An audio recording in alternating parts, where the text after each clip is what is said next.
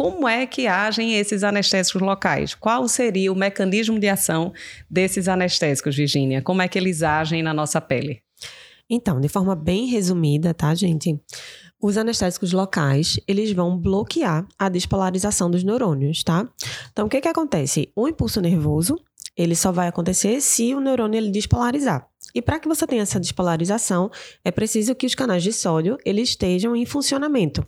Então, os anestésicos eles vão ali bloquear a entrada de sódio nesses canais e aí é, vai bloquear aí a despolarização, você não vai ter a saída do impulso nervoso e aí o paciente não vai sentir a dor. Isso. Então, de forma bem simplificada, a ideia é que a gente iniba o impulso nervoso que gera dor. Então, é mais ou menos bloqueando esses canais de sódio que a gente consegue o efeito que a gente quer de anestesia.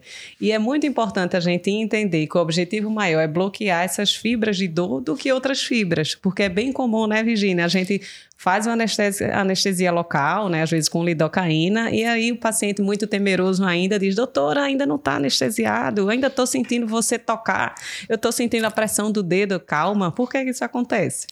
Então, porque as fibras que são pequenas, mielinizadas, elas são bloqueadas mais rapidamente, né? Que são as fibras de dor, fibra de temperatura, né? E aí o paciente perde logo essa sensação. Mas as fibras, né, de vibração, as fibras mais é, de pressão, de pressão né?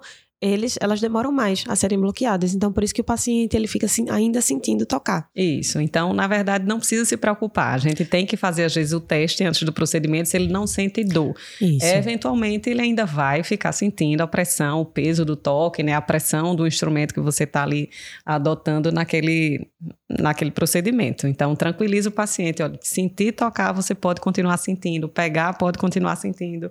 Mas dor não. Dor, se tiver dor, avisa que a gente tem que infiltrar mais aí para não ter desconforto do paciente. Né? Exatamente. Isso, essa é a ideia. Então não entra em pânico se o paciente disser que está sentindo ainda tocar.